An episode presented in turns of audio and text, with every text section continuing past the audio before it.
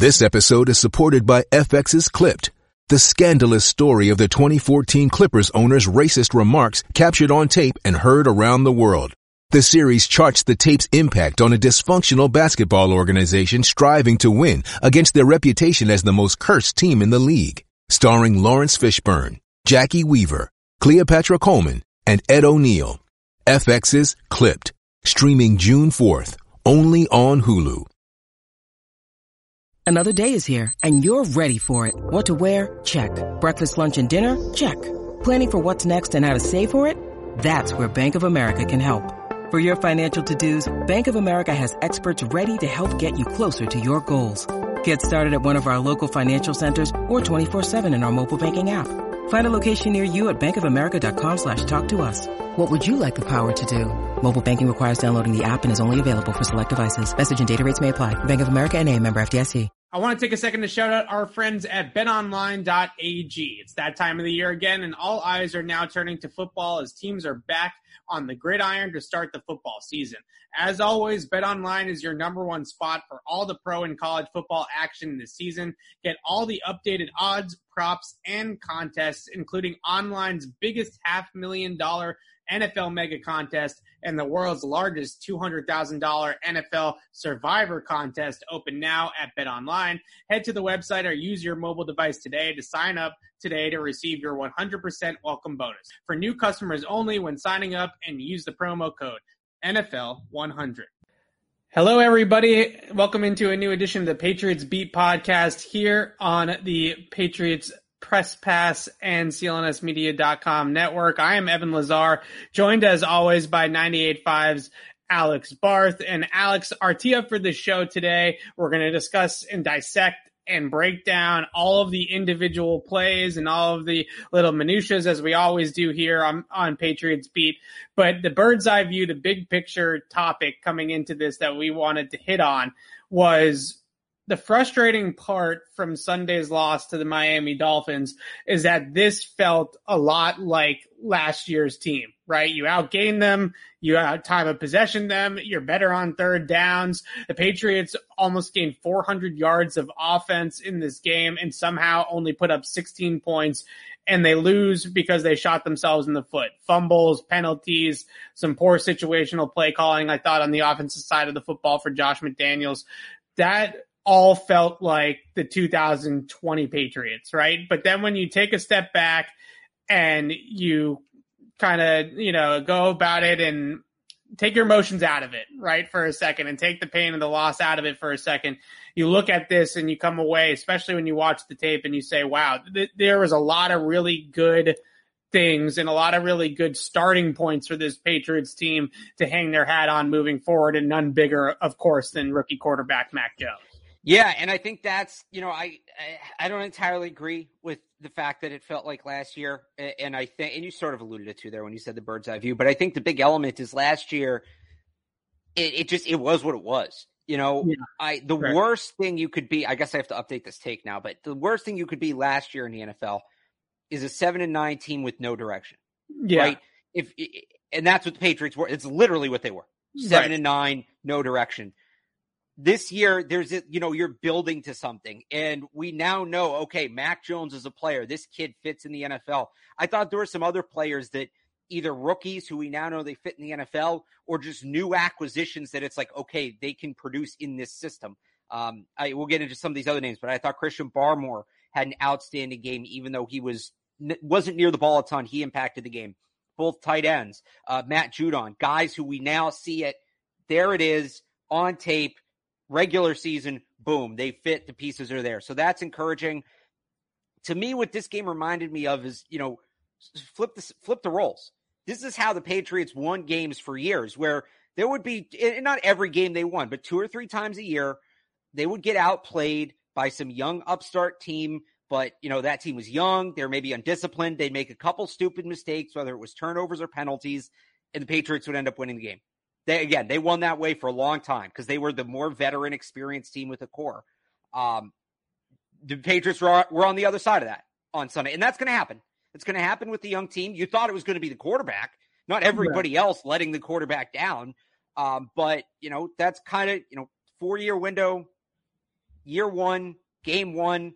They didn't spend $350 million in the offseason and draft a quarterback in the first round to say, all right, we beat the Miami Dolphins week one. We're done here. Call it a day. The project was successful. Right. That's not what this was. So it's frustrating for sure, especially it being a division win. But uh, I think there's a lot, a lot to be encouraged by when you go back and watch that game. Right. And, and you just hit the nail on the head. People overreacting to week one, game number one of the Mac Jones era can get the hell out of here with that. Right. Like this is a You can react to it, but not that, not, you can't act like the result Right. Judging the, the team based picture. off of what happened Sunday and the result of the game on Sunday, I think is is being short sighted. Right. That that's basically right. what I'm saying. This this year, in some ways, and I'm going to get a ton of heat for saying this because people are going to misunderstand what I'm saying. But Evan, yeah. you'll understand it. And the smart people watching will understand it. This year is almost in some ways just one big preseason. Yeah. For Mac Jones and the offense. Well, he played a lot better than the quarterback in his first preseason. So let, us get, or first season in general. Let, us get to some of the Mac stuff. I do have a play that I want to pull up here in a few minutes, but we can talk about it first and just discuss first and foremost the word poise comes to mind with this performance. And I think that's really important when you go ahead and you watch to all these other rookie quarterbacks, even guys like Trevor Lawrence, Zach Wilson that played in week one and played significant snaps. You look at Mac Jones's poise in the pocket the fact that the game did not look too big for him at any point. Maybe early on it felt like he was easing his way into it a little bit and had some nerves, but once he settled down, there was no you didn't see anything phase him right there was there was no real panic in Mac Jones's game. He then also stood in there after the first the first drop back. Yeah, no, I, I know. Like I said, first quarter or so, I thought. Oh yeah, that, okay, yeah, yeah, yeah. He was a little bit shaky and kind of needed to he had some nerves, right? Which is what you would expect for a rookie making his first career start in the NFL. But then you get into the third, second and third quarter and it really started to turn on for Mac Jones. And he looked like the player that we have been touting and, and hyping up in the preseason and in training camp. And David Andrews talked about it. The Patriots coaches talked about it today. The toughness to stand in there and take nine quarterback hits and just keep getting up and keep making throws, staring down the barrel, knowing the bullet's coming right at you and being able to stand in there. That, that's not most rookie quarterbacks. You get hit a couple times, especially in your first career start. You start to get rattled right? And you start right. to you start to fade on your throws, or you start to get the ball out early, or panic in the pocket. There was zero signs of panic from Mac Jones, and there was also a whole lot of really smart cerebral processing type of plays, both pre and post snap, that were extremely impressive as well. Yeah, again, a lot of, and you know, I'll I'll kind of take my lumps on this. I said I'd like to see him sit back and kind of learn some of this stuff uh, from the backseat behind Cam Newton for the first couple weeks, and he didn't need that. He is, as advertised, the most NFL ready quarterback in the draft. I've yeah. been putting a Trevor Lawrence kind of disclaimer on that take. I it might not need to. Yeah, Lawrence threw three picks against a bad football team, a bad Houston Texans football team. So uh, yeah, again, with Mac Jones, you know, if he's going to give you this, and the reason why I'm saying, yeah, losing to a, a by the way, decent Miami Dolphins team, I think that's a, that's a decent team, uh, especially defensively. Yeah, defensively the, for sure. The, the reason why, you know, you say, okay, well, you know, losing that team is sort of okay because again, it's this four year window that they're in. They're in a four year window to win a title. It'd be great if they won one year one, but that's not how it's built. That's not how things are done in the NFL the Patriots have just been in this other category for so long. What what he showed us on Sunday is that they don't need to start over, right? Because if the quarterback can't play, if you draft the quarterback and you realize he can't play, I don't know how many times the Bears have reset their four year window, right? Or the Browns have reset their four year window. When Mac Jones showed us, all right, this is a guy who conceivably, like, all right, you have the quarterback, let's get this rolling, let's go. So um, that you know that's that's sort of where that comes from. And again, some of that mental stuff that's normally what clicks later. And there's still some stuff that needs to click for Mac Jones, but that's normally some of the last stuff to click, and he clearly had that on Sunday. And against against a complicated defense. Right. I think that is the the thing that stood out the most was Brian Flores sent 21 blitzes at Mac Jones in this game. Mac Jones dropped back to pass 40 times and Brian Flores blitzed him on 21 of them, right? So 21 blitzes at a rookie quarterback and he handled all of it pretty well. Under pressure, Mac Jones's passer rating was 102.7 in his first career start against a very complex defense that was trying to tee off on him. He had a passer rating while under pressure of 102.7. If the Patriots get that level of quarterback play from Mac Jones. And I don't think it's that outlandish to think that he can string those types of consistent games together because it wasn't like he went out there and threw for 400 yards and four touchdowns, right? I mean, this was a pretty mediocre. You look at the stat line and he had what? I think it was like two, uh, 281 in a touchdown. I mean, it's a good stat line, but it's not a fantastic one, right? So to think that right. he can keep replicating that, I, I think is easily doable. And I want to pull up this play here from uh, the second half against the uh, Miami Dolphins, obviously. And I-, I want you to look at first and foremost this pre-snap look that Mac Jones has here. So I, I roll the play a little bit more. So on the trip side of this formation, on the left side, Alex, this is a cover one look, right? All these corners over here on the trip side, they are all lined up over uh, their receivers here, right? Man to man here, man to man there, man to man, and you have man to man here on the backside. This safety is creeping into the box and, and sort of in the middle of the field. And by this look with the single high safety up top and man to man across the board, you have some sort of one robber or one cut type of coverage where if they run that crossing route from the trip side, this safety is going to cut it off, right? That's the look that he's getting pre snap. Now let's watch what happens when we roll this play and where what this Dolphins defense ends up doing post snap. So as we roll the play, the Dolphins are going to fall into cover two. All right. So here we go pre snap. We're seeing cover one, right? Now all of a sudden they drop and now they have two split safeties. They got these corners falling underneath and it's a four under two deep coverage, right? Totally different from what he was thinking that he was going to get pre-snap. So he's going to come over here and work this route combination. And Kendrick Bourne's route here is really important. He is running what the Patriots call a branch route. So what he's going to do is he's just going to sit this route down off of these two players underneath this defense right there, right? This outside corner and this hook uh, seam defender there. He's also got this vertical route on the sideline by Nelson Agholor. He knows that Nelson Agholor is going to be in this cover two hole, right? We talk about the honey hole. Uh, I think Jon Gruden likes to call it the turkey hole, right? That's the hole right here in this cover two coverage.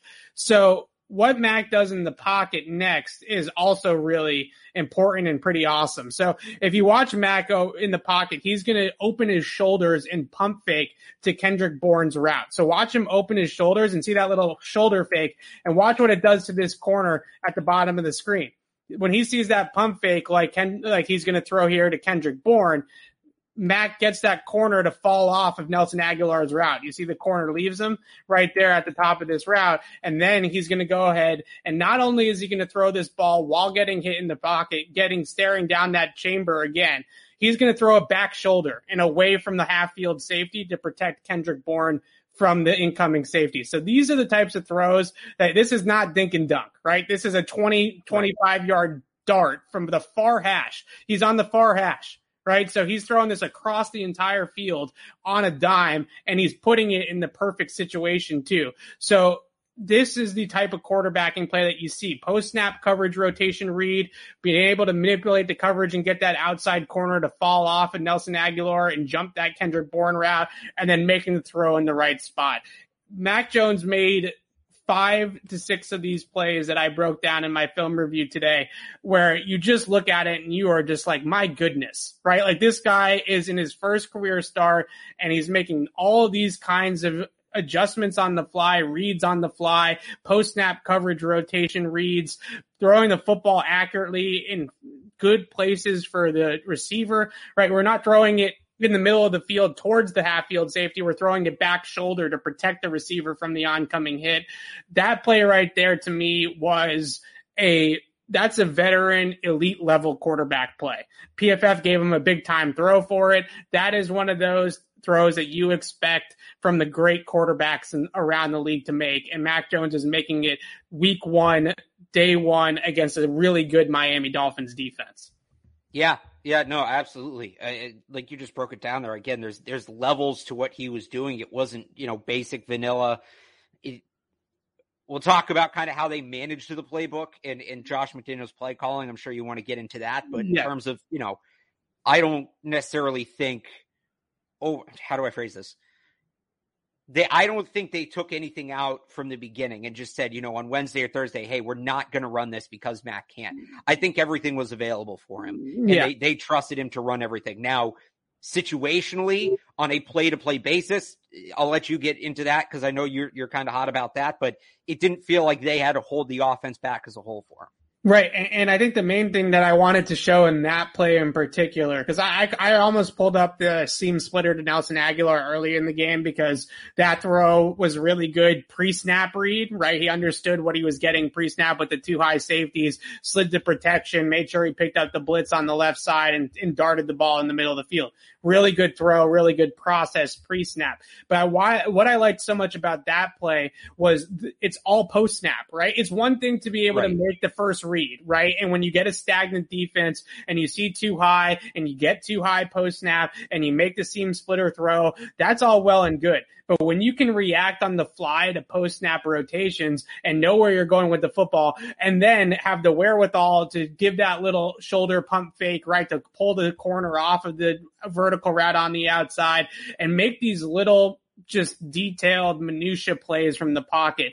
That's when people say, uh, "Oh, Tom Brady doesn't have the biggest arm, he doesn't have the the most legs, he's not the most mobile guy. What makes him so great?" For 20 years, those are the things that Tom Brady would do, right? And Mac Jones is showing those types of things. He's not Tom Brady. We're not saying he's going to be Tom Brady, but he's showing those types of things day one and that's really really impressive. Now you talk about the playbook, and I, I went back and wa- finally have been able to watch the coaches film here this afternoon, and I do want to credit the Dolphins defense. I thought that they took away most of the big plays that the Patriots did try to dial up down the field to Nelson Agholor In particular, they also had one play that I'm sure Mac was seeing the film room and want back, where he had the Hunter Henry one. No, it had Jonnu Smith on a corner route off of play action that he came off of and checked it down early, but he easily could have hit Jonnu for a big play. There was one that Hunter Henry did seem to get up the seam a little bit against a two high that maybe he thought that the linebacker just didn't have a way to pull it out of that. But I, overall, I thought the Dolphins did a really good job of taking away the deep shots. And if the game plan going in is to avoid Xavier Howard and Byron Jones. Can you really blame the Patriots for that game plan? Right. right? You know, that's the game plan, even with a veteran quarterback. Right. So you go into this game and you have Nelson Agholor and Kendrick Bourne and Jakobi Meyers going up against a really, really good secondary and a bunch of guys that pick the ball off pretty easily, especially Xavier Howard, right? He leads the league in interceptions last year. Do you really want Mac Jones throwing at Xavier Howard 10 times in, in this game? No. So the game plan for the most part, I was, thought was pretty solid in terms of avoiding those guys. Where I had a problem with Josh McDaniels and the biggest problem that I had with him was about 11 minutes to go in the game. It's second and seven from the uh, the Dolphins 18 yard line inside the red zone and they run that toss to Damien Harris. And Mac Jones has gone eight for his last 10. He drives him right down the field. The play before that was the, uh, or two plays before that, excuse me, was the Jonnu Smith where he threw him uh, the other side of the linebacker and made, uh, Smith made a nice adjustment on it up the seam. He drives him down the field. And on second and seven from the 18, instead of taking a shot at the end zone and trying to get the go ahead touchdown, they run that toss play, they gain three yards, and they get into a third and four. And then after that, they roll the pocket and they give them a one read throw. Right? They roll that pocket and they ran that flat concept that they ran a couple times to Jakobi Meyers, which against man coverage, you get the pick. You know, you understand that that's a decent call there, and it almost worked. It, it just was a little bit too far in front of Meyers. But my overall point here is they had a really good chance to go ahead in that situation. And late in the game, when they ran the football with Damien Harris, I kind of understood that they were trying to milk the clock a little bit there and see if they could run the thing down. But once they got into that, that second to last drive was where I really had an issue with the ending play calling. You go run, run, third down rollout pass where there's really only one read on the play for Mac Jones. Just ultra conservative once they got down there. I thought that they really could have afforded to take a shot at the end zone there. Yeah, it would be nice. And I, you know, I saw some people saying Mac didn't throw the ball in the end zone once, which is true. Yeah. There weren't a ton of routes run in the end zone. So it's not like he had a ton of opportunities to, right? The one play when they really get down there, he throws it short and they end up throwing a touchdown anyway. Six points is six points. I don't really care where he throws the ball, right? Right. So I, again, I think there's room to grow, but room to grow doesn't mean he was bad. And yeah, I, I, I think it's as much Josh. And I don't entirely fault them for being careful as a whole, like you said, you know, avoiding the Dolphins' great cornerbacks. That's just common sense. You're going to do Right. that. But, you know, it's more, and if that was the game plan that week, because it was week one, and, you know, you can't expect him to come out and look like that. You, you- better safe than sorry, right? And maybe that's just what it was. And he looked better than they thought. And, you know, good problem to have. You just hope that's not going to become a theme this year where it looks like Matt can do more and they're just not giving him that opportunity. So I, you know, we'll see what, what happens going forward. I, I you know, I'm not going to sit here and say, oh, I think they'll be fine or oh, I think they'll hold them back. Like we don't know.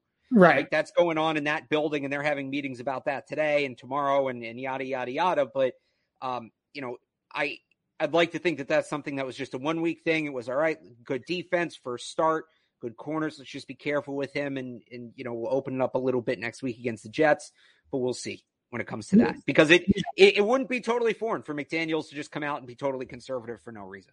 Right. So not to belabor the point, but I just want to take through the sequence again. So the third and seven play from the Miami 29 was the underneath throw to James White that gains eight yards and moves the chains, right? The next play, 1148 to go in the game. Patriots down 17-13 from the Miami 21. Mac has drove them down the field at this point with a couple of good throws on this drive. And they get into uh, first and 10 from the Miami 21, 1148 to go. Damien Harris up the middle for three yards. Damien Harris left end for three yards. Mac Jones incomplete in the flat to Jakobi Meyers, right? Those were the three play calls from inside the Miami 25. Once they got all the way down there, down 17 13, and they end up kicking a field goal in that situation, and they don't allow Mac to ever attack the end zone. And this is a quarterback, and I get it. People are going to hear me say this, and they're going to say, "Oh, well, Evan in college, he was throwing to Jaylen Waddle and DeVonta Smith. It's different, yada yada yada." But Alex, this was a quarterback in college, and you watched a ton of Mac Jones too. He was fantastic at taking shot plays from the high red zone to the end zone, like elite at that, right? Those 20 to 25 yard touchdown passes to DeVonta Smith were automatic for Alabama. So giving him a chance to go and push the football, whether it's Jonnu or Hunter Henry up the seam or Agholor on a vertical or just something down towards the end zone. I think really that was when I felt like they McDaniels got a little bit tight with the play calling. And I asked him today about Mac audibling out of run plays because there were a couple of times where they were in single high and I thought he could have checked into a pass to be able to beat the defense better. And he tore up single high for the most part in this game. And the answer that I got from McDaniels sounded to me like they're trying to avoid at all costs having Mac audible into different plays at the line of scrimmage, right? McDaniel said, we try to avoid that. We try to call the plays uh, and be uh, good at calling plays at the right time and things like that. But maybe a couple of situations late in the game where if Mac had the full freedom of the offense at the line of scrimmage, he would see the single high safety. He would see man to man and say, let's spread this out and let's push the football down the field against this coverage. And, and I mean, that's another one where, again, okay, so they didn't want him audibling. Is that a week one thing? Is that a year one thing? Right. And we'll have to see and find out because you hope he, if you know, if he'd come out and thrown like two picks, you're like, all right, yeah, let's you know, let's pump the brakes. But based on what he did, I think it's time to put a little bit more on his plate. I think that's totally fair. That's what that's what I'm saying, right? Is that if he had went out there and he had looked rattled and he had looked nervy and he had looked shaky in the pocket and if he had thrown the ball around the yard all game and was flirting with an interception all all game long, then I would totally understand being conservative, right? Totally. But then when you saw how well he played, it, it felt like the leash didn't need to be there right? It, it, felt like they Right. didn't need to pull back on him and they should have just let him go. What did you think about the new weapons? Look, I, I, the 12 personnel package didn't exactly come out like gangbusters. There was some flashes. Hunter Henry made a nice catch in the middle of the field for 16 yards. Nelson Agholor had a nice game. Did you think that you saw enough from this new group of pass catchers to get excited, Alex?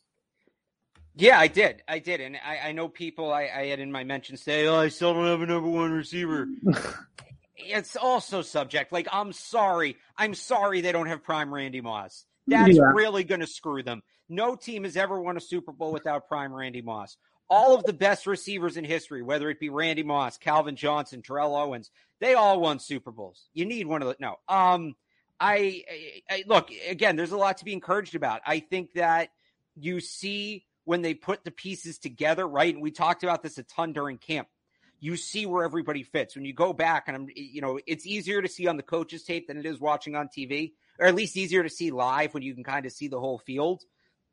You can see how Jonnu Smith is getting Jakobi Meyers open, how John, uh, uh yeah, how Jonnu Smith is getting Jakobi Meyers open, how Nelson Agholor is getting Hunter Henry open, vice versa. James White, I thought had a big game, and I've been saying yeah. he's a guy who's going to bounce back.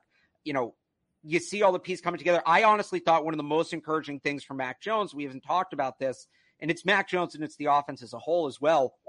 If you include, and it sucks because Kendrick Bourne caught three passes, made three nice plays, ran three good routes, didn't show up in the stat sheet because all three got erased by penalty. Yeah. But if you include the Kendrick Bourne targets that aren't in the official box score, Mac threw passes to nine different players and completed yeah. passes to nine different players they didn't, you know, the Patriots offense didn't work that way last year, at least for most of the season. Early on, when Edelman was still healthy and, and, and they weren't totally banged up, they were spreading the ball out a bit. Um, but, you know, by the end of the year, it was like two or three guys getting targets, right? So for them to spread the ball out like they did, again, nine different receivers catching passes, the Patriots are at their best offensively when they can beat you with all five eligible receivers on the field and force that defense to thin itself out and that's going to help a rookie quarterback too because you can't disguise what you're doing as well. So that you know, it's it's a take about the receivers, it's a take about Mac Jones, however you want to categorize it. I just to me that was one of the most encouraging things of the whole game. Hey Pats fans, when I say the name Willie McGinest, what word comes to mind? Defense, champion. What about legend? Well, add to that list entrepreneur because number 55 is one of several athletes who are investors and owners in the athletic apparel brand Legends. That's right, Willie, along with guys like Steve Nash, Baker Mayfield, Matt Barnes, former Celtic Marcus Morris Sr., and even entertainment icon Quavo are just a few of the names building Legends into the hottest apparel brand in the market. Visit legends.com today to shop the latest trends in athletic apparel from shorts tees, hoodies, and more, and save 20% when you use our code PATS20. That's legends.com and promo code PATS20. Offer ends October 10th. Yeah, the spreading the football around was nice. I, the other sort of gripe I had with Josh McDaniels was I felt like there was more opportunities to hunt matchups in this game than what the Patriots ended up doing. They were able to get James White on that linebacker, Jerome Baker on the wheel route. That was a nice play. But Hunter Henry and Jonnu Smith, when you come out in 12 personnel and the defense is putting three linebackers on the field, they should be able to find a matchup with a receiver on a linebacker that they like at some point, right? Like they should be able right. to scheme that up. And the Miami Dolphins did it a couple of times with Dont'a Hightower and Ja'Whaun Bentley on Myles Gaskin, right? You, there should be an opportunity for those tight ends to get on a linebacker when they're matching 12 at a base defense. And, and note that kind of comes into the conversation I was just having about how much freedom Mac has, right? Because if Mac sees they're in base, even if they are playing two deep and it's not technically a loaded box, I would love to see them start condensed and then break it out once they see the personnel for the defense because someone's getting a linebacker whether it's the back, whether it's one of the tight ends, somebody is going to get a linebacker in that matchup. So hopefully that's the next iteration of that package. And I think that's when this package will really, really open up. I, I thought overall though, it, there's a lot of people because of the drops, because of some of the injuries that they heard about over the summer. Uh, Nelson Agholor had already gotten some people hot and bothered, right? Like it, right. it was, our, we were seeing it in our, on our show. I'm sure other people were seeing it on other shows that Nelson Agholor was already starting to catch some heat. He played very, very well in this game. He was uh, where he would needed to be when he was supposed to be there. And that might have been more important than the field stretching ability that he did show. I broke down the play a couple minutes ago, uh, although it wasn't an 80 yard bomb, it was still a vertical route to Nelson Agholor. And that's exactly what you want to see. You want the seam splitter was another vertical route where they got him in the number two position, were able to get him up the field between the safeties. So Nelson Agholor played his role in that offense on Sunday. Five catches, 72 yards, gave them some vertical ability down the field. Hopefully now that Hunter Henry is healthy and they get some more reps together in that 12 personnel package, that will start to open up as well as Starting to open it up from a mental standpoint too and being able to attack those matchups. I, I felt like we're only scratching the surface of what they are, what they're capable of in that 12 personnel package. And we didn't fully get all of the matchup nightmare type of situations that I think that this will eventually present to them. Yeah. Yeah. I. You covered it very thoroughly. I okay. want to, I want to make sure we keep moving because I want to see if we can take some questions. So if I had talked, I was just going to repeat what you said. Fair enough. All right. Uh, what, one last thing here about the offensive side of the ball. Um, Oh, I guess two things. One, uh, panic level at all, if at all, with the offensive line play. Obviously, you give up nine quarterback hits. The pressure was not good. Once Trent Brown drops out of the game, the running game wasn't as good at that point afterwards with Trent Brown leaving the game. So is it as simple as Trent Brown's injury is not that serious, so they plug him back in and it will be fine? Or are you at all concerned about the pass protection? Because I was a little bit wary of the pass protection coming into the year. They lose Joe Thuney and you replace one of the best pass protecting guards in the NFL with a bulldozing guard in Michael Onwenu, right? Much different style of player. And they came out and especially on that left side, picking up games or stunts, whatever you want to call them, was a problem, right? Isaiah Wynn and right. Michael Onwenu working together was a little bit of an issue, picking up those twists by Miami. And the right side, once Trent Brown went out, no push whatsoever on the line of scrimmage. Yeah, I, I think when when you have you know, you talk about Onwenu and, and Wynn. I think they can, you know, it's just getting used to it and working together. Wynn yeah. was probably a little shaky, more shaky than I'd like to see him. I'm willing to chalk it up to week one. And, you know, those two, you know, Wynn had been working next to Joe Thuney for what, two years, three years, and they just had that chemistry. I think you need to, you need to work on that. On the other side, if you're going to be relying on, on Justin Herron and, Yasir Durant and, yeah. and Yodny Cajuste, that's a little concerning. You know, if Trent Brown's not good to go, I'd like to see, and I think the reason they didn't do this against the Dolphins, I think you're the one who made this point to me, was that they didn't, you know, maybe didn't practice for this or they didn't want to move things around too much during the game. But, you know, right. they know Trent Brown can't go. I'd like to see them practice and then go out there. You put Ted Karras in at, at left guard, and then you move Mike Onwenu back out to right tackle. I think that could fix a lot of things. So, you know, hopefully we see that. I think that's the way they get their five best healthy linemen on the field. Again, if Trent Brown can't go. And then even if Isaiah Wynn's shaky, you know, I, I think that that rearrangement where Karras comes in and plays guard, you move Trent Brown over to the left side and put Michael Onwenu in at right tackle, um, and take Wynn out of the lineup. Like that needs to be on the table. Again, it's just one week, so I'm not saying they need to do any of that yet. Well, I I, I would do it if, if Brown can't play, but um, right. you know, I'm not if we're if we're still talking about this as an issue in October, then yeah, we need to start talking about changing that configuration of the offensive line. Uh, but you know, for one game where they lost one of their key players, the other side of the line's working together for the first time. I'm willing to say, okay, let's you know, let's give them a week or two to see what happens. It wasn't that bad where it's like, all right, this isn't going to work, rip it up. Right. And you also, I, I, mentioned it earlier in the show, but 21 blitzes by Miami. So Miami right. came after the court. tested. Yeah. But that's the thing. I get you know, teams are going to see that and the Patriots are probably going to get blitzed a good amount this year. Yeah. So. Those twists, uh, particularly up front, that what Miami was doing was they were blitzing the off ball linebacker and then twisting with him, right? They got the penetration right. from the, the down guys and then they twisted the linebacker around and that gave the Patriots a lot of problems picking up that looper from the second level. And that's a pretty difficult thing to do. And that's something that you're going to have to work out in terms of communication and, and things like that with everybody involved, the center and the quarterback, obviously setting the protections, but also those guys working together in tandem post snap reactions to those types of plays. So I, I definitely agree with you though on, uh, Onwenu kicking back out to right tackle and Karras going in at guard. Karras was warming up on the sideline at one point. So I think okay, it was, I didn't see that. Yeah, so I think it was in consideration, but they just tried to. The the Patriots love continuity. It's a Dante Scarnecchia thing. They would much rather plug in one player and go one for one than start jumbling up the entire thing, especially on yeah. game day. and and Bill Belichick's talked about that. You know, he says, well, now you have two backups instead of one Right, because even right. if he starts at one position, he's the backup at the other.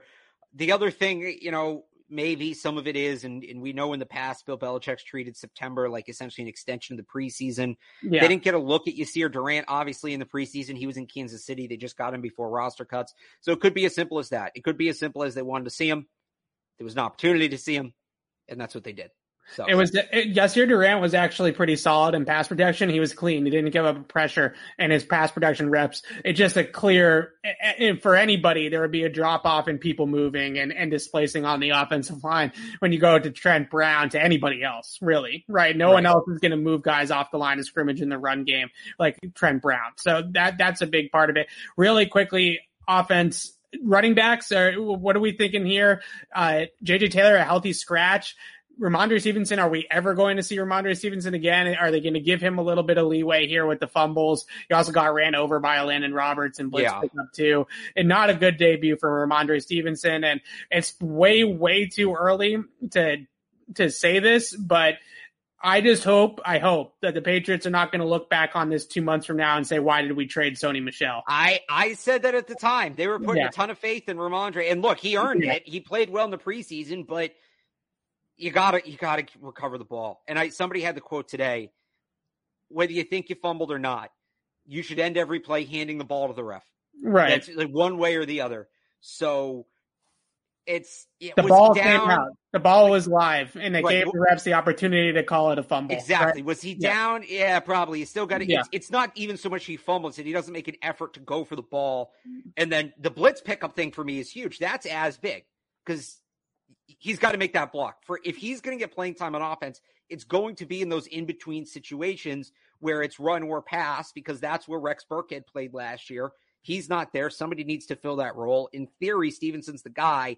If he can't pass block, it's not going to happen. So I I- think it's going to be a little bit until we see Rhamondre Stevenson again. I, he, he didn't look ready. He didn't look ready for the NFL in that game. Yeah, he had one carry and then he had the one catch and he fumbles and he didn't play after that. I don't think. Uh, I, no, I, he got he had I the think he- I think he and- played and then he got ran over by Elandon Roberts. Right. I think that they, they only put him in because it was the play Damien Harris got his helmet knocked off. Right, and right. the stinger or whatever it was. I think he cut his lip. It- So they had to take him out for a play. It's not that Sony Michel was some game changing running back that the Patriots are missing, but he was a reliable running He's a guy you can trust, right? He's a guy you can trust. You can put him on the field. You don't have to worry about it. You know, we saw Brandon Bolden in that role late Yeah. in the game, and I'm not totally opposed to that. But Sony Michel's a better running back than Brandon Bolden. Yeah. And you can't, you know, people want to, I see people wanting to rip Damien Harris for the fumble. It's tough because they asked him to do a ton. Yeah, that that's that, that was my final point. I'm glad you brought that up because Harris ran the football 23 times, which isn't an exuberant number, right? It's not like it's a huge number, but he played a decent amount in this game, especially by Patriot running back standards. First game out, it was pretty hot out too, and Yeah. it looked like towards the end of that game he was a little bit gassed, and then he fumbles and that sort of in that situation at the end of the game there is is Damien Harris fresher and does that lead to him potentially not fumbling if somebody like Sony Michel is still here Right. They and he's able to only carry the football 15 times instead of 23 times. They didn't have anybody to spell him. That's what it Right. comes down to. He played 53% of the snaps. Patriots, there we That's know, the number.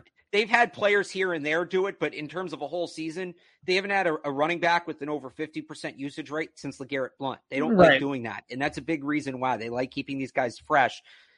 You got to be able to, you know, they need somebody who can spell Harris. I would think it's going to be JJ Taylor here, at least for the next couple of weeks. Um, but, you know, it, it would have been Sony Michel if he was here. That's that's the way I don't as much as you want to put this on Damien Harris in terms of just he has to hold on to the football. That's obvious, but there is a little bit of revisionist history going on here with the Sony Michel trade. If Damien Harris doesn't have to play that much in the game, it, how does that change things? And then they don't trust clearly. They either don't trust him or don't have a role that they feel comfortable with JJ Taylor being a game day active, right? He's a healthy scratch. Well, I would So- say here's the thing. I would say the reason they don't have that role is because of Rhamondre Stevenson. If they don't trust Fair. Rhamondre Stevenson, it opens up a role for JJ Taylor. okay. You just well- got to hope he's up to it when it comes to pass blocking. I, I would at this point next week I would not be surprised at all if JJ Taylor is the running back up and Rhamondre Stevenson's the yeah. healthy scratch after what we so. on Sunday. You got to put the guy in there that you can trust. All right, let's move over to the other side of the football. A couple things, uh, key things to hit on here. We're going to get to some of the quick game RPO stuff here in a second, but I do want to make the point. Uh, I watching the coaches tape again. The traditional run game, traditional drop back passing game that Miami ran, the Patriots defense was really, really good against, right? They just turned it around and, and handed it off or Tua just dropped back to pass. I would say even traditional play action, right? Not one that had an RPO element, but just traditional right. straight uh, drop back play action. The Patriots were extremely good at that as well. So you saw this defense coming together in a way that when they got into that traditional stuff, really, really sound defensively, good coverage on the back end. The pass rush was married together. The run defense was solid. So the question is, are these other teams because Miami ends up scoring 17 points. They only possess the ball for 23 minutes. They're four for 11 on third down. You'll take that performance. I understand it was frustrating to watch some of the uh, get easy throws that they gave up, and we're going to discuss how maybe they could potentially fix those easy throws. But all that aside, you have to take that performance from the defense on the whole, right? You expect to win a lot of games that you only give up 17 points. Yeah, yeah, and, and, it was specific areas I think that they improved that they struggled with last year, mainly in the run game. And people are going to say, you know, point to the first drive of each half. The scripted drives and the RPOs, I I don't know what that was. They, yeah. that was a problem. The good news is Dolphins are one of the more RPO heavy teams in the league. They shouldn't see as many for the rest of the year. The bad news is teams are going to see that film and put more RPOs in. So you, you need to figure out how to defend them. But, you know, I think it was 72 yards on 23 carries. It was it was 3.2 yards a carry.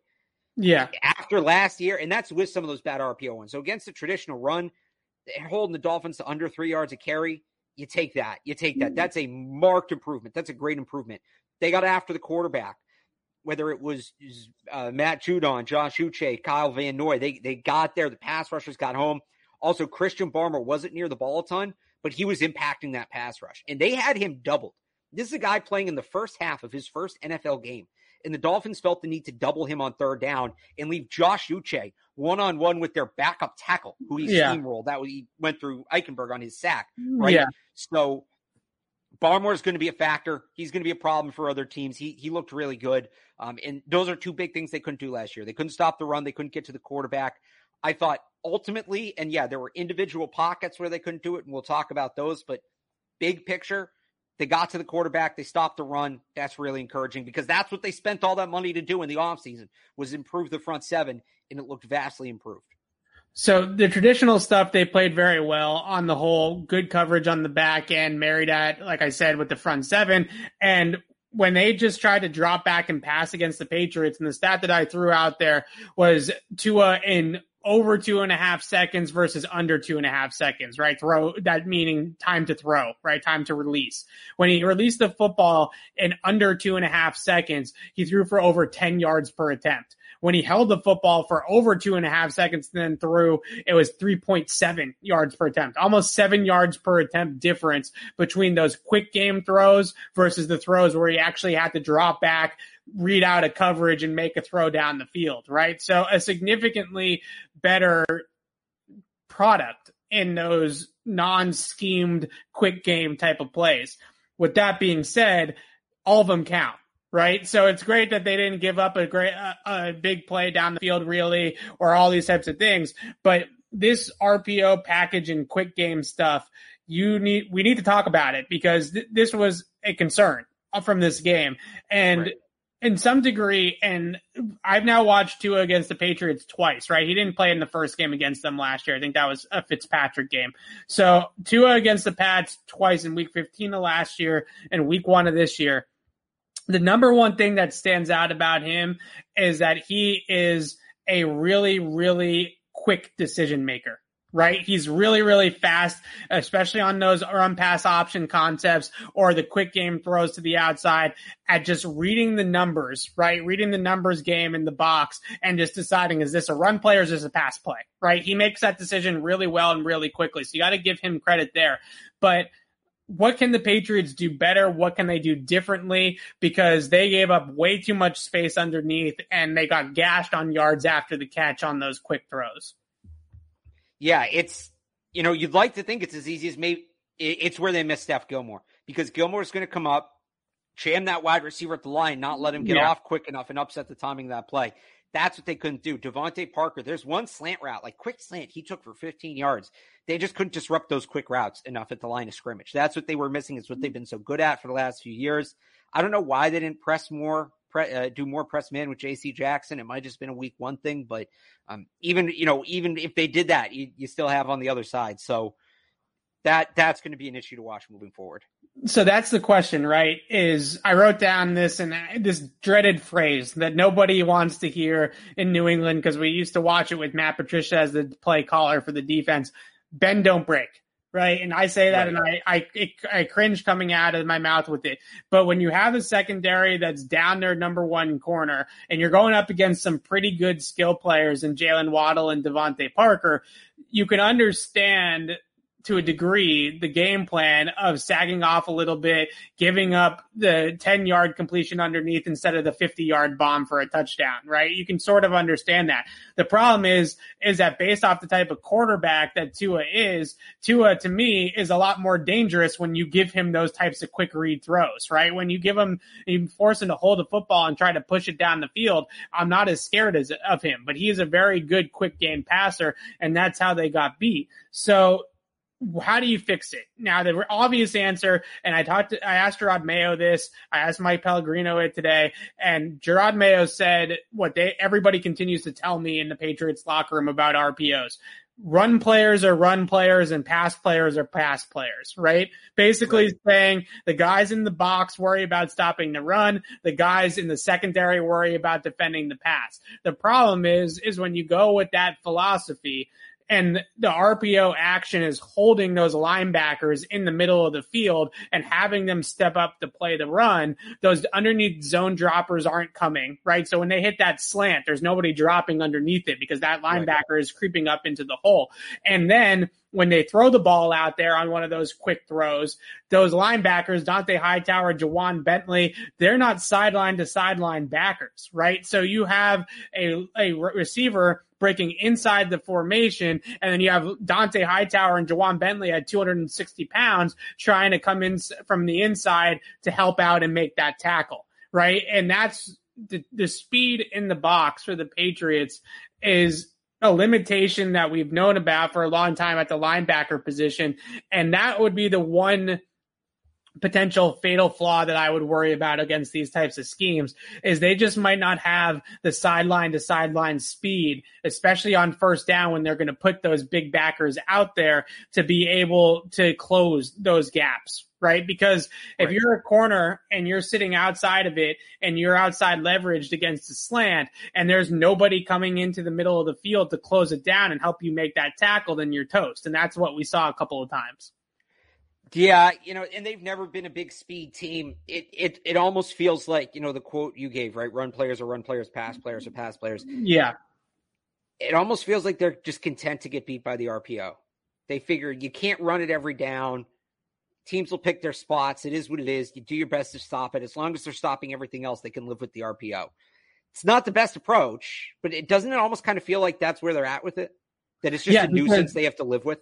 So the other the other strategy that you can go with, and this is what college teams do, right? Because college teams get RPO'd 15 times a week, right. right? So they have to come up with a better strategy. Miami ran 10 pass plays off RPOs. I don't have the number of run plays, but I, let's say it was 15 total, maybe. It, it feels like, right? Based off of how many times they ran it on Sunday. So that's a pretty high volume. And that's why it really stood out as a problem. And some of those plays weren't RPOs. Some of those plays were just what are called check with knees, right? Where if the corner is playing off of him at the line of scrimmage, it's a run play the whole way in the huddle, right? They call, right. you know, run play in the huddle. But if the corner's got seven yards of cushion, Tua has that option to just pop up and throw it, right? He doesn't, it's not an RPO. It's, it's just right.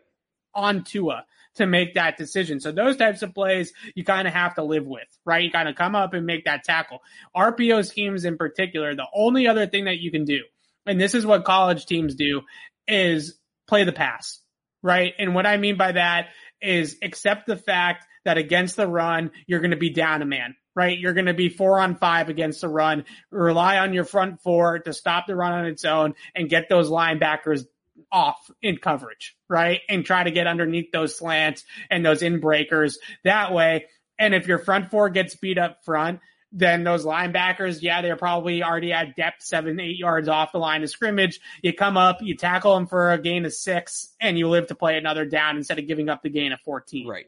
So the only issue with that, I don't know how well that translates to the NFL just because the hashes are so much wider in college, right? So right. if you're running that to the short side, the linebacker can be in position to play the pat. Like, think about where the hash is, right?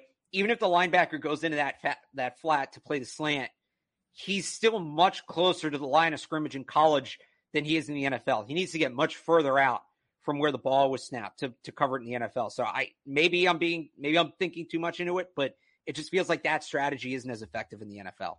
I don't necessarily disagree that it's not a perfect strategy because these plays inherently, right, are putting you in conflict. Like that's why they're right. so successful is because the linebackers are either they have run responsibilities and they have pass responsibilities and you can't be both places at the same time. You otherwise you're nowhere, right? So you kind of have to commit right. somewhere. You can't just be hanging out in no man's land. So that's the problem with it. It's a challenge to defend these plays. There's no doubt about it. But in the college game, they just say we're willing to give up six yards per carry. We just don't care right? We're willing to give up five, six yards per carry. As long as they don't break off a big one on us, we're perfectly fine with it. Bill Belichick's philosophy is old school. I think it would drive him nuts to give up five yards, six yards per carry. Not that they're going to give up that much, but let's say it's even four and a half, right? I, I think that would right. drive him absolutely up a wall. So I don't think that they're going to play that strategy. But if they get RPO'd and they're going to play some teams down the stretch here, and even in the playoffs, if they play a team like Kansas City who runs tons of RPOs or Buffalo in the division, will definitely take note of the RPO struggles the Patriots had against Miami because they have their own RPO package as well. Those right. teams are going to continue to just RPO the Patriots to death. And the best way to, I think, to defend it is to give up the run, right? And you have these big guys up front. You put Judon, Guy, Godchaux, and Deatrich Wise, or uh, maybe you put a, a Dont'a Hightower or somebody like that, another big linebacker. Put those four guys up in the box. Have you play four on five against the run action. Hope you hold up enough and get those linebackers out of there right? Get them out of there and get them underneath those routes. That that's to me the only solution that I see, other than just praying that you play good coverage on the outside with Joe right. Williams and Jalen Mills. And I, I don't know until they get Gilmore back. I, I don't know if that's necessarily a viable strategy either to just think that those guys are going to be able to survive and press man against Jaylen Waddle the entire game or DeVante Parker the entire game.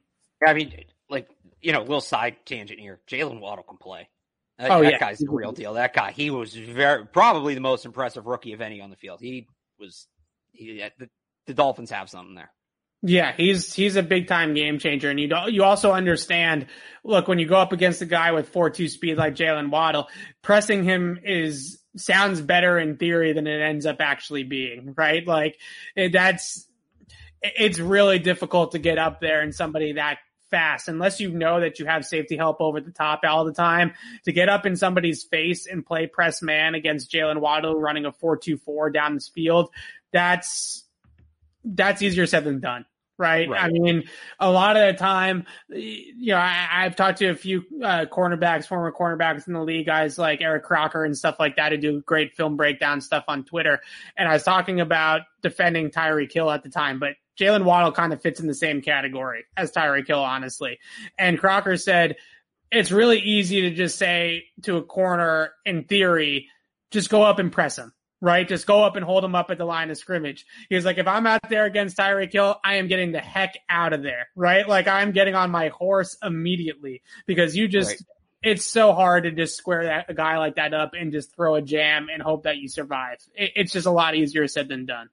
Yeah, ho- hopefully soon the Patriots can get because that's kind of the one dynamic they're missing from their offense. Hopefully they get that guy, uh, that guy soon, yeah. another draft or two. Yeah. All right. So, do you want to talk about the Jets for the last couple of minutes here? Do you want to take some let's, questions? Let's take some questions. This was supposed yeah. to be a Q and A show. And, uh, we've gotten away from that for a little bit, and I want to get yeah. back to it. So we can do, I guess, a quick Jets thought when well people get their questions in. Sure. So let's.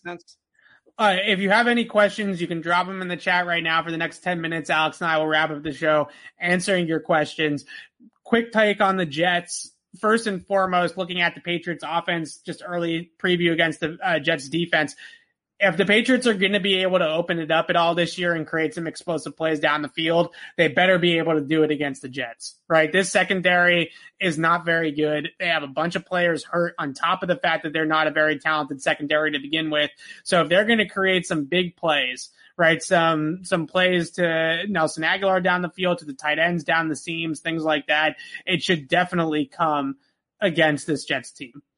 And I'll, I'll go on the other side of the ball. We you know we spent a ton of this week or this past week talking about you know, oh, what is Brian Flores going to do to Mac Jones? And he's going to have something special for rookie quarterback, blah, blah, blah. And it's kind of annoying to talk about because it, it, didn't end up coming true, but it felt like it was going to come true. Now we get to go the other way around. Now yeah. Bill Belichick gets to put Zach Wilson in a blender, and that's going to be fun because I don't think Zach Wilson's going to be able to handle it. He's going to see ghosts. So I'm so, looking forward to that. I think so as well to a degree. But the one thing, the one thing, and I'm doing this to not be a total homer, right? The one thing that you see with Zach Wilson based off that week one game is he does have that out of pocket creation ability, right? The ability to scramble and then throw on the run. He's very good out of structure in that sense. So if I'm Zach Wilson and I see Bill Belichick stacking the line of scrimmage and bringing pressure, I am just getting the hell out of Dodge, right? Like I, am right. just not even going to stand there in the pocket. I'm just going to get get the heck out of here. So I think that that to me is the one advantage that he might possibly have. Uh, so there's a if you're good there, there's a really interesting question there about the running game and Cam Newton's impact. Yes. Oh, this is a really good question. I'm glad someone asked this. Yes, let's pull this up. So I would be curious to know. I'm just going to answer your question with a question. I apologize for that. But yeah, we talked about Sony Michel and what he would add in terms of depth behind Damien Harris and kind of keeping some of the, the workload off Harris's plate. Who do you do you think they knew that they were going to cut Cam Newton when they made the Sony Michel trade? I don't do know. Think they knew yet? That's a good question because I, you know, I can't help but wonder if they thought, you know what, we have Cam, he's going to run the ball. We have him to kind of balance it. When was the Sony Michel trade? It was, was it before the Giants game? Yes, I believe. Yeah. So it was, you know, I think it was that Wednesday. I think it was the day. Yeah, it was the morning before Mac had that monster practice, the first of those two joint practices. Yeah. So it's very possible they made that trade thinking as though Cam Newton would be the starter, which is interesting. This is a great question. This is a great point. So I, I do think the second part of this point is something that we really need to discuss because I, I almost brought it up today and I, I was planning on bringing it up on Thursday actually. So I'm glad we got to it early. The threat of Cam Newton in the backfield in the numbers game. We talked about this so much last year, right? right? That Cam Newton essentially allows you to be plus one in the box all the time because of his threat as a runner. And being a good smash mouth downhill productive rushing offense with an immobile, you know, a quarterback that's not Cam Newton. I, I'm, I don't want to get into this if Mac is mobile or not. I don't want people yelling at us. He's and, not eh, Cam Newton in terms of mobility. Right. Without the running threat you have to be a dominant, dominant, dominant run blocking team to be a really good rushing offense with a non-mobile QB, right? It just doesn't happen all that much anymore. San Francisco a couple of years ago was there, right? Because they, they had a really good scheme and they had a really good offensive line and that team was able to run the football despite Jimmy G not being a mobile quarterback. But most of the time, when you look at the history of the NFL in the last decade, right? Yeah. Most of the time, the teams that are towards the top of the league in rushing are Baltimore now with Lamar, uh, the Cowboys with Dak, right? You know, good teams that have a threat at the quarterback position to run the ball. So no, I do not think that this rushing attack has the ability, or I guess maybe the better way to say it is the ceiling that it did last year, right? It's just not going to be as good as it was last year. Now the passing game stuff should make up for that, but I don't think that this rushing attack is going to be as good as what we saw last year. Would you consider? Would, would you put Tannehill in that category? Because they generally lead No, the league. I know that they have Derrick Henry, but They're another team that does it, but they also do it with probably the best back in the NFL. so I just Henry. Doesn't it feel like that kind of has to be the model? And again, I love Damien Harris. He's not Derrick Yeah. Henry. Nobody in the league is Derrick Henry, but Right. th- that feels like the model, right? Yeah. I would say, and they have a great offensive line too down there in Tennessee. So you better have Right. A really good offensive line. Which you the Patriots do. a, a back to handle it, which maybe the Patriots do in Damien Harris, but he's not Derrick Henry, right? Right. But overall, the the point that I'm making, the the the ceiling of this rushing offense is not going to be at the caliber that it was last year because you're playing one short in the box and you don't have that mobile quarterback anymore. Right. What else? All right. What else we got for questions? All right, here we go. We just ran with a bunch of similar similar stuff. uh, there was a one other question. I'm trying to find it. Um, right here, of course. Now, now everybody's yelling at us about our take about the offensive, uh, about uh, having needing a mobile quarterback to be able to run the football. Um, are you the? Oh, is Taylor the only one that thinks that Tua looked good in that game? He might Yeah. be. Yep. Yep. I he didn't look horrible, but Mac, I mean Mac Jones was Oh, here's the question. Yeah, Right? the way that Tua, I mentioned it earlier, uh, the quick game stuff Tua was great, right? And, and you Right. got the football out of your hands quickly, and he makes good decisions. He understands the numbers and how to count it up, and where the whether it's a better run play or pass play based off the look. He's really good in those quick game type of situations. But drop back passing, that I was not impressed. And there was one play in particular where he had Jaylen Waddle on a deep post route, and they had uh, it was like post over, right? And the Patriots run that a lot Right. too, and he took the dig route to DeVante Parker instead of throwing the post, even though Devin McCourty jumped the dig route and had to left the post one on one with Jalen Mills against Jaylen Waddle. And he didn't throw the deep uh, post. And my, I don't know if he thinks he can get it there, honestly. Like, I, I don't know if he thinks that he has the arm strength to get it there. I still think the hip. I think that his whole career, that hip is going to be a question Okay. in terms of what it means for his his throw power. Yeah. Uh, Robert here asking if we think that Matt Patricia, because at times on Sunday, no, no doubt, it looked like a little Patricia esque with the sagging Oh. off the receivers and the bend don't break stuff. I, I still don't think it was full Patricia, but there was a little bit. didn't. tr- They didn't drop Lawrence Guy into zone. Yeah. So you know how many times did Matt Patricia put on third down, put Trey uh, like third and fifteen, just put Trey Flowers into a shallow zone where he couldn't do Yeah. anything. God, Yeah. that was infuriating. So we didn't see that. Yeah, there, there, there's some Patricia fingerprints there. I think I, you know, whether it's for better or for worse, I'd be shocked if there weren't. Right? He's here for a reason. But uh, yeah, I, I I don't know that he's total. It's totally up to him. I think it's still mostly Steve and and and Jerod Mayo and of course Bill. But uh, yeah, there's fingerprints there for sure. Yeah, I, I a little bit, but I don't. Yeah, I don't think that there was a whole lot of Matt Patricia element to that game plan, especially the way that they still got after the quarterback in those drop back situations. I don't know. And as you mentioned, like we didn't see Davon Godchaux you know, dropping off the line of scrimmage into coverage Right. or anything That's ridiculous peak. like that. Once- Once you start seeing your like key pass rushers dropping into shallow zones and or, or manning up on running backs on key third downs, that's when you've hit peak Matt Patricia. Yeah, we're we're not we're not hundred percent there, uh, which is good, which is very good, right? I mean, right. we don't we don't want to be one hundred percent there by any means. All you right, want to answer this Quinn Nordin question because it's a good one. All right. Uh, there we go. All right. Let's end it on this one, Alex. Take the stage. Yeah. Uh you put it on the bottom. I There tried. Um, is it coming? What's going on here? There we go. Gets a little Uh, yeah. It's interesting with Nordin because so they can elevate Folk twice. Right. right. And or they so somebody threw this out there the other day and you have to bring it up. They could Ross Ventrone folk, right? Where they bring him up, they bring him up and sign him to the 53 for the game and then cut him right after the game and send, and then sign him to the practice squad and then bring him back up for the game. And, you know, they did that with Ross Ventrone, what, like five or six times or whatever it was one year? Well, no, Ross Ventrone, they just kept cutting and releasing. They right, right. Signed him on Wednesday, cut him on Thursday, signed him on Friday, cut him on Saturday. Exactly. Um, so, so not quite like it's in. So what they re- really so they can elevate Folk twice. That's when the decision comes in. Yes. In you know, even if you do want to bounce Folk back and forth, like you just said, which I, I guess you could do, but at a certain point, somebody's going to sign him. Yeah. Somebody's going to sign him just to piss you off.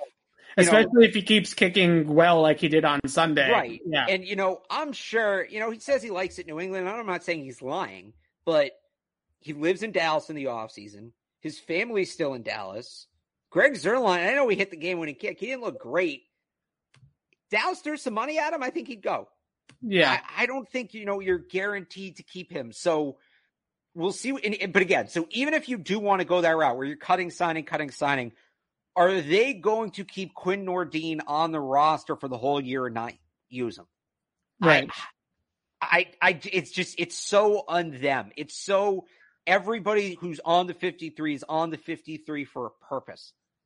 So it's, you know, is the purpose just to redshirt him and make sure he can't get claimed? I guess. But that's really not helping you win football games this year. And I've been the one preaching the four year window. So I guess that kind of rolls into what I've been saying, but it, it would just, you know, that's an extreme, extreme example of looking at the four year windows. I don't know what they're going to do. It's really interesting to see. I almost feel like in a game against the Jets that you should win easily, that's less consequential. Let Nordin kick and see. Because one of two things is going to happen. Either he's good and boom, you have your kicker, you're set. Or he sucks, and then you can probably get another practice squad if he goes over 3. Right. So I feel like I almost feel like they got to give Nordin a shot this week. Yeah. I don't know that they will, bad, but I feel like they should. It's not a bad opportunity, right? When you're going up against a rookie quarterback and Zach Wilson, who looked a little bit shaky against the Carolina defense. It has a good front, but not a Bill Belichick coach defense, right? Uh, right. You should feel like you have a pretty distinct advantage there.